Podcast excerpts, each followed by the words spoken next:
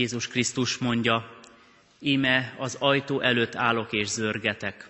Ha valaki hallja az én szómat, és megnyitja az ajtót, én bemegyek, vele vacsorálok, ő pedig én velem. Kegyelem néktek és békesség Istentől, a mi atyánktól, és az ő egyszülött fiától, az Úr Jézus Krisztustól. Amen. Kedves testvérek, szeretettel köszöntjük az egybegyűlteket, és ezen a vigasztaló Isten tiszteleten is kiemelt szeretettel kérjük Urunk vigasztaló kegyelmét a gyászoló testvérek életére.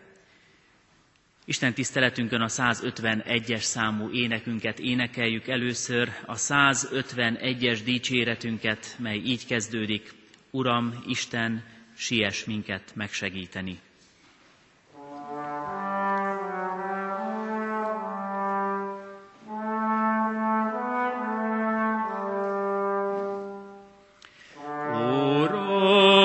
Isten, siess minket megsegíteni,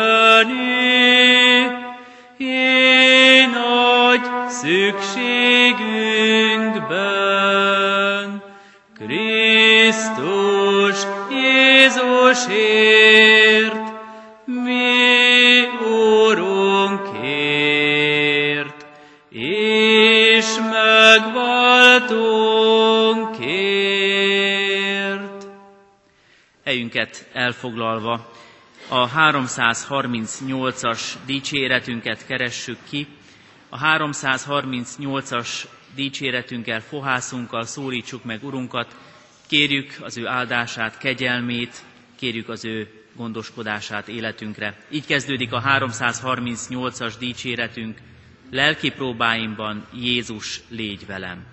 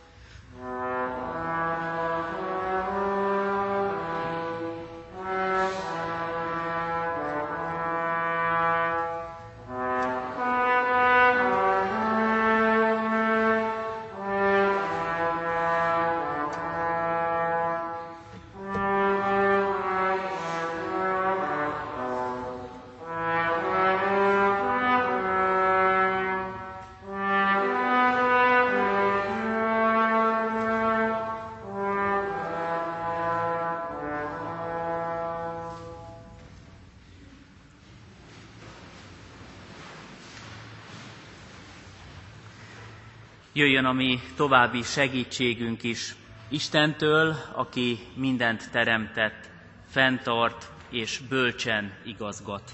Amen. Kedves testvérek, valljuk meg hitünket, valljuk meg hitünket úgy, ahogy egyetemes egyházunk hitvallása, az apostoli hitvallás megfogalmazza.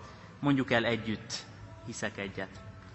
Hiszek egy Istenben, mindenható atyában, mennek és földnek teremtőjében, és Jézus Krisztusban, az ő egyszülött fiában, a mi Urunkban, aki fogantatott Szent Lélektől, született Szűz Máriától, szenvedett Poncius Pilátus alatt, megfeszítették, meghalt és eltemették.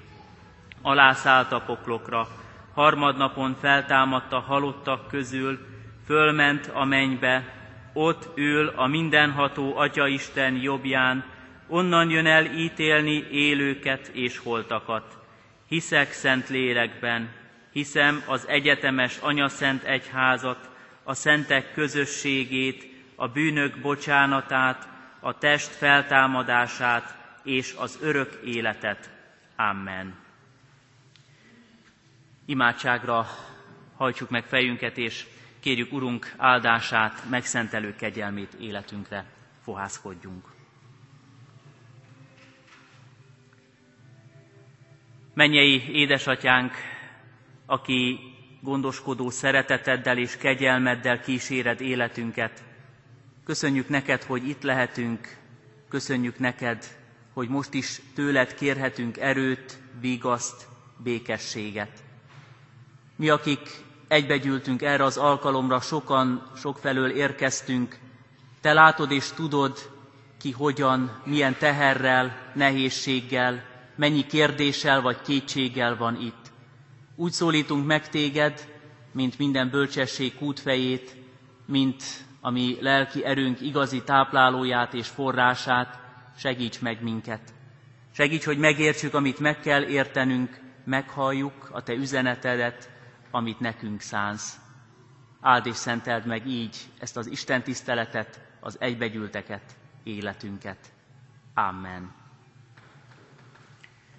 Kedves testvérek, Ma esti ige szakaszunk, református Biblia olvasó kalózunk szerint a kijelölt igerészben található, a korintusiakhoz írott második levél negyedik fejezetében, a hetedik verstől kezdődő ige szakaszában válogatott igeversekben.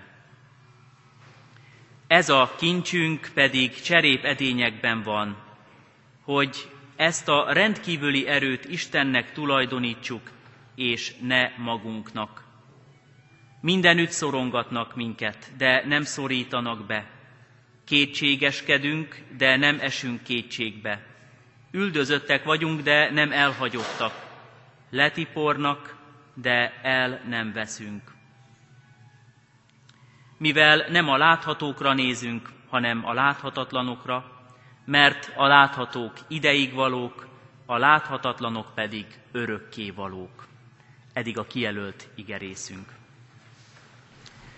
Kedves testvérek, amikor először olvastam a mai napra kijelölt ige szakaszunkat, és abban ezt a mondatot, hogy a mi kincsünk cserép edényekben van, akkor mindjárt arra gondoltam, hogy itt a vigasztaló istentiszteleten teli találat ez a mondat, teli találat sok szempontból. Mi, akik azért jöttünk, hogy Istentől kapjunk támogatást, erőt, valami bíztatást, reménységet, vigaszt. Mi mindannyian, akik itt vagyunk, tudjuk és érezzük, hogy igen törékeny az ember élete. A cserép edény, hasonlat, teli találat. Szépen és jól értelmezhetően mondja el, hogy milyen gyenge, esendő az ember, és olyan jó, hogy hozzáteszi, hogy a hit megerősít minket, hogy az Isten jelen van a mi törékeny, esendő életünkben, és mellénk szegődik. És benne van a felismerésben, benne van ebben a tükörben meglátott ember számára, hogy igen, az Isten is jelen van, és az, ami hiányzik, azt ő kipótolja. Szép ez a hasonlat, ez a kép, és most ezzel barátkozunk egy kicsit, ezzel együtt gondolkodva próbáljunk itt, ezen az Isten tiszteleten is erőt kapni, Istentől segítséget és támaszt, ötletet és vezetést életünk minden élethelyzetében. Az a hasonlat tehát, hogy cserép edény sorsunk, létünk van, valóban jó, mert sokszor érezzük azt, hogy igen, az ember mindig minden időben megtapasztalhatja azt, hogy mennyire gyenge. Kár ezt tagadni, nem rossz az, hogyha az agyagból készült cseréphez hasonlítja az apostol a létünket, az életünket, mert bár az egy kiégetett edény, de igen, kiégetettsége, keménysége ellenére is bármikor koppan, koccan, törik, reped, széteshet. Kemény, de közben törékeny is. Mi nem nagyon kell, hogy vitázzunk ezzel. Elég körülnézni a világban, vagy magunkra tekinteni. Fizikai, testi bizonyítékaink, amikor egy-egy betegségben szenvedünk és sóhajtozunk, jajgatunk. Amikor orvoshoz kell fordulnunk, amikor érezzük, pihenésre van szükségünk, amikor le kell ülni, amikor le kell tenni egy kicsit a munkát, amikor félre kell söpörni mindent, és azt mondjuk, most szükségünk van arra, hogy megálljunk, leálljunk. És amikor lelkünk kiált ugyanígy segítségért, támaszért, ugyanezt mondhatjuk, cserép edényes a sorsunk. Akár a gyászban, amikor a szomorúság, a fájdalom, a lelki teher van velünk, akár a félelemben, mindegy, hogy mitől félünk, létbizonytalanság, betegség, egyedüllét, bármi, ami fenyeget, veszélyeztet minket, és félelemé alakul bennünk, aggódás a jövő miatt, családtagjaink miatt, önmagunk sorsa miatt. Mind-mind megdermeszt, lebénít, és arra figyelmeztet, hogy törékeny az ember teste és lelke, cserép edényes sorsunk van. De a Szentírás nem csak ezt akarja leszögezni, kijelenteni, mert ez önmagában egy riasztó kép lenne, egy fájdalmas diagnózis csupán. Hozzátesz valami biztatót, kijelent valami egészen mást is, kiegészítve ezt a talán önmagában nagyon riasztó dolgot. Mert azt mondja a Szentírás, hogy igen, az ember teremtmény, így önmagában esendő is. Teremtmény, szoktuk mondani, gyakran porból lett, és porrá is lesz, de ebben a teremtmény voltában ott van az a biztató kijelentés, hogy van egy teremtője is. Nem önmagában lett, és nem önmagában küszködik, van, amíg el nem törik, össze nem törik, hanem van egy teremtő Istene, egy alkotója, egy szerető ura, valaki, akinek fontos, aki odafigyel rá. Istennel mondhatnánk úgy is, megvan ennek a cserép edénynek a jövője is pecsételve. Megvan a megerősítő kijelentés ebben a bibliai üzenetben, mert nem csak azt látjuk, hogy milyen gyenge az ember, hanem azt is, hogy honnan kaphat erőt, megerősítést. Jó tehát nem tagadni és elfeledni, szabad beismerni, hogy egyedül önmagunkban valóban esendők vagyunk, de Istenre szükségünk van. Följegyezték a történészek egy Agatotelesz nevezetű szicíliai uralkodóról, aki király lett, bár egy egyszerű fazekas embernek volt a gyermeke, hogy ő ahányszor megterítették ünnepi lakomára a királyi asztalt, mindig tetetett oda cserép edényeket is, az aranykupák, a csodálatosan gazdag, veretes edények közé. Azért, hogy emlékeztesse őt arra, hogy honnan jött, hogy milyen múltja van valójában. Az ember, ha tudja, hogy honnan jön, hogy hol sérülékeny és mennyire sérülékeny, akkor ezzel már óvatosságban is élhet. Ezzel már tud vigyázni és figyelni is arra, hogy az ő erőtlenségében valahová, valahogyan kérjen támaszt, erőt is. Nem jó, ha valaki tagadja, hogy ő az Istenre van utalva, és rászorul Isten segítségére és kegyelmére. Pedig valahogy ebben a mai korszakban inkább ez a divat, hogy erősnek kell mutatnunk magunkat. Nagyon sokan próbálják tagadni, leplezni esendőségüket. Olyan gyakran beszélgetek elesett emberekkel, akik előttem vállalják azt, hogy könnyeik vannak, fájdalmuk, terhük, de utána azt is kimondják, hogy ezt nem lehet máshol kimutatni, beismerni, mert kinevetik őket, vagy kihasználják őket. Ismerjük talán a mondást is, hogy ne panaszkodj, mert egyeseket nem fogja érdekelni, hogy mi a te fájdalmad, mások pedig még örülni is fognak neki. És ilyen kemény világban nagyon sokszor annyira megkeményedik az ember, hogy elfelejt az Isten előtt is őszintének lenni. Arra biztat és bátorít minket az ige, itt Pálapostól tollán keresztül a Szentlélek azt mondja, hogy érdemes kimondani és felismerni, hogy szükségünk van az Istenre, gyengék vagyunk önmagunkban. Pálapostól, aki az egyik legnagyobb misszionáriusa, apostola volt a keresztény ősegyháznak, azt mondja, hogy ő maga, aki gyülekezetekbe látogat el, aki gyülekezeteket tud valahol összegyűjteni, toborozni, azt éli meg, hogy sok helyen szorongatják őt és apostoltársait, de nem tudják beszorítani, sarokba szorítani őket. Sokszor ő maga is kétségeskedik, így fogalmaz, de nem kell, hogy kétségbe essen. Üldözött, átéli azt, hogy nem szeretik, vagy nem akarják hallani tőle Isten evangéliumát, az örömhírt, de mégsem üldözik úgy, hogy önmaga maradna, hogy elhagyná őt az Isten. Letiporják, de el nem veszhet. És azt mondja, hogy Jézus halálát mindenkor a testünkben hordozzuk, hogy Jézus élete is láthatóvá legyen testünkben. Valami olyasmit mond itt el bizonyságtételként önmagáról, szolgálatáról az apostol, hogy érzi folyton folyvást azt, hogy szüksége van az Isten segítségére, támaszára, erejére, arra, hogy fölsegítse őt. Mert látja magában azt, hogy mennyire hajlamos elbukni, elesni. Mert látja a környezetében, hogy milyen gyakran támadják, bántják, hogy milyen sértő világban él, de ha ő talpon akar maradni, neki is, és mindenkinek az Istenre van szüksége. És itt érkezik meg a bizonyságtételben, a mai igénkben, mondjuk így Isten, aki azon túl, hogy kimondja, engedi kimondani az embernek, hogy törékeny, esendő, gyarló, hogy bűnös és megváltásra szorul, azt is kimondja, hogy ő ott van az ember életében, támaszként, segítségként, vigaszként, erőforrásként.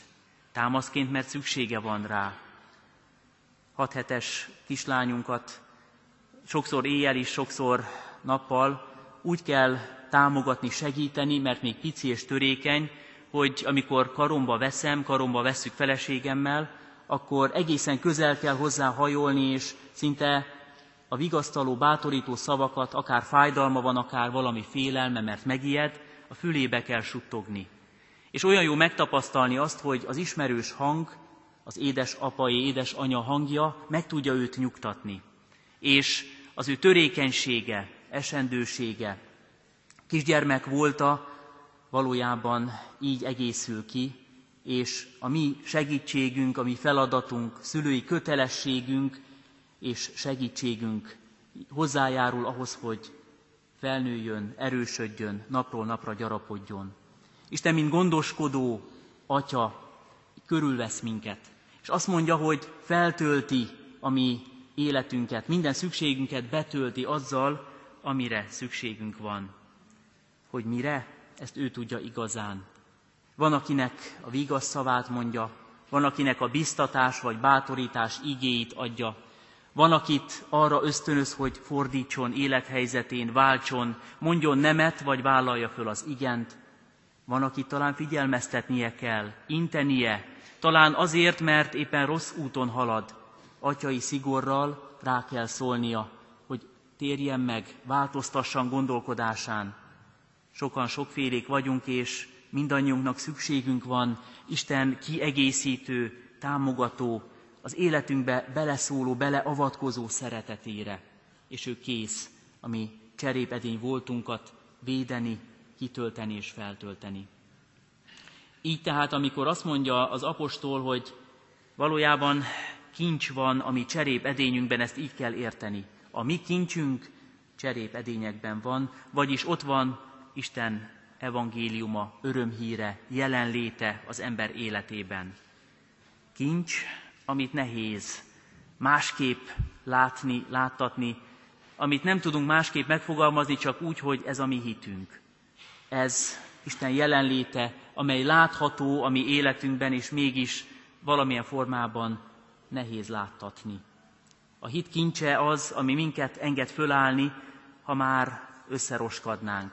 A hit kincse az, ami segít minden racionális, minden földi körülmény ellenére is valami földön túli, valami a hit világával összeköthető titkot kimondani, felismerni és elfogadni. A hit az, amire mi igent mondunk, mert abban ott halljuk, ott látjuk az Istent.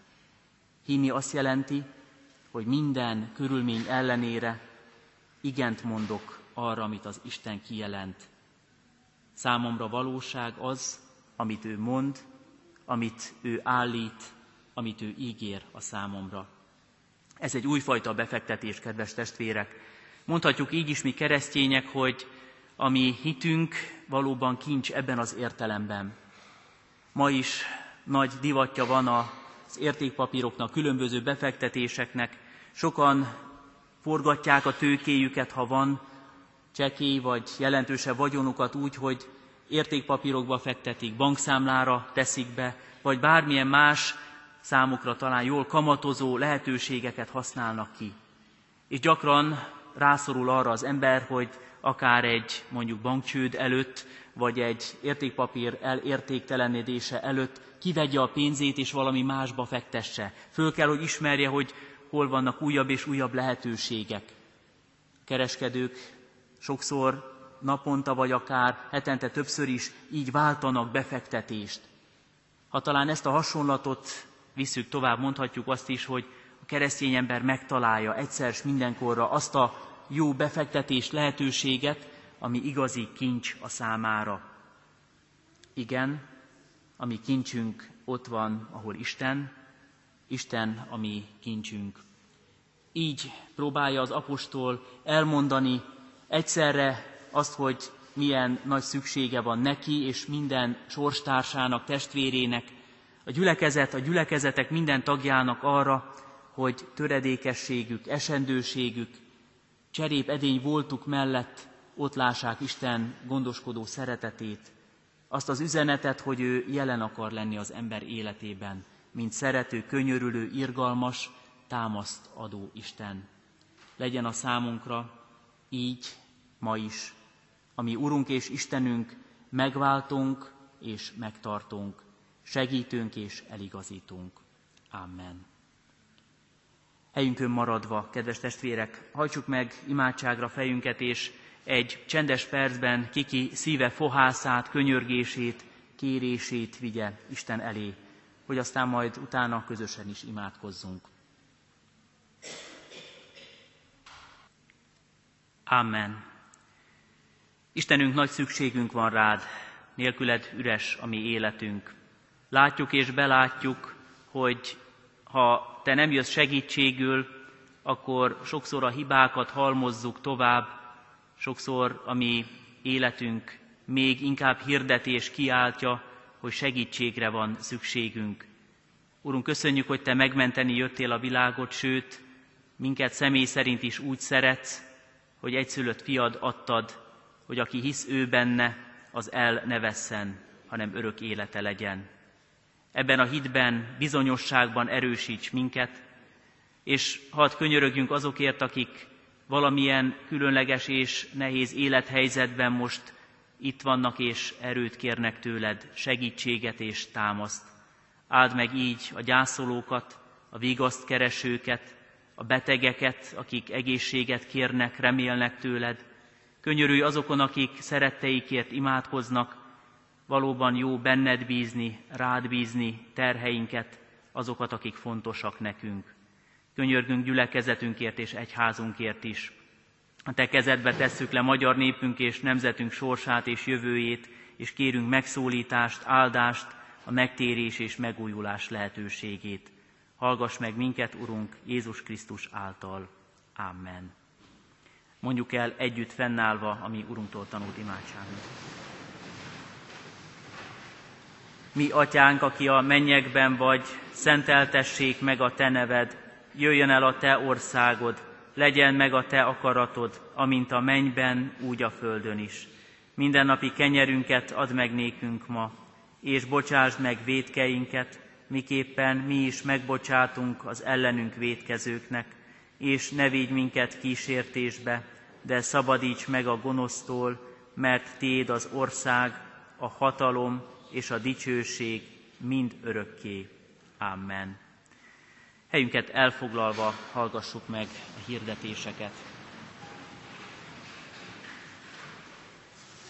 Mindenek előtt hadd föl most azon testvéreink neveit, akiktől búcsút kellett vennünk. Május végén vagy június hónapban búcsúztak tőlük szeretteik, búcsúztunk mi.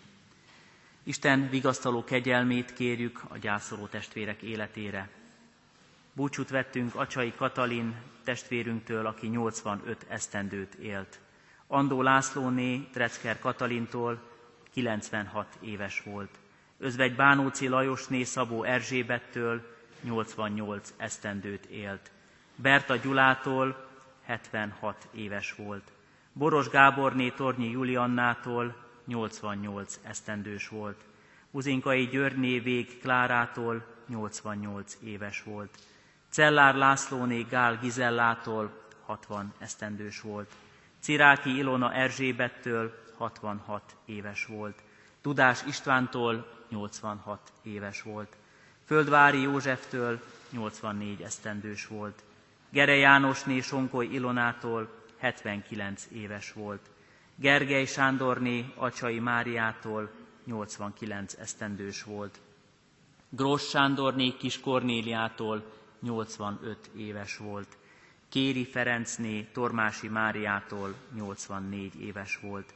Kis Endréné Somodi Sárától 83 éves volt. Kis Sándorné Hartyányi Erzsébettől 80 éves volt. Kovácsné Nagy Ilonától 61 esztendős volt.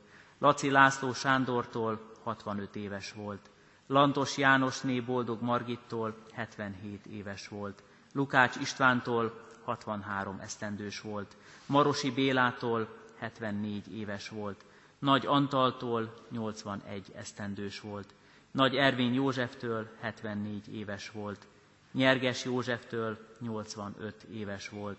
Szente Varga Sándorné Petrezselyem Erzsébettől 79 éves volt. Szilágyi Sándortól 66 éves volt. Szomolai Ferencné Horváth Katalintól 76 éves volt, és dr. Vas Árpádtól, aki 57 esztendős volt. Jézus Krisztus mondja, én vagyok a feltámadás és az élet. Ebben az hitben az ő ígéretében, kijelentésében kívánunk vigaszt minden gyászoló testvérnek. Amen. Záró dicséretünk a 462-es énekünk lesz áldáskérés előtt. A 462-es dicséretünket énekeljük. 462-es számú énekünk mind három versét. Így kezdődik dicséretünk, csak vezes, Uram, végig, és fogd kezem. thank you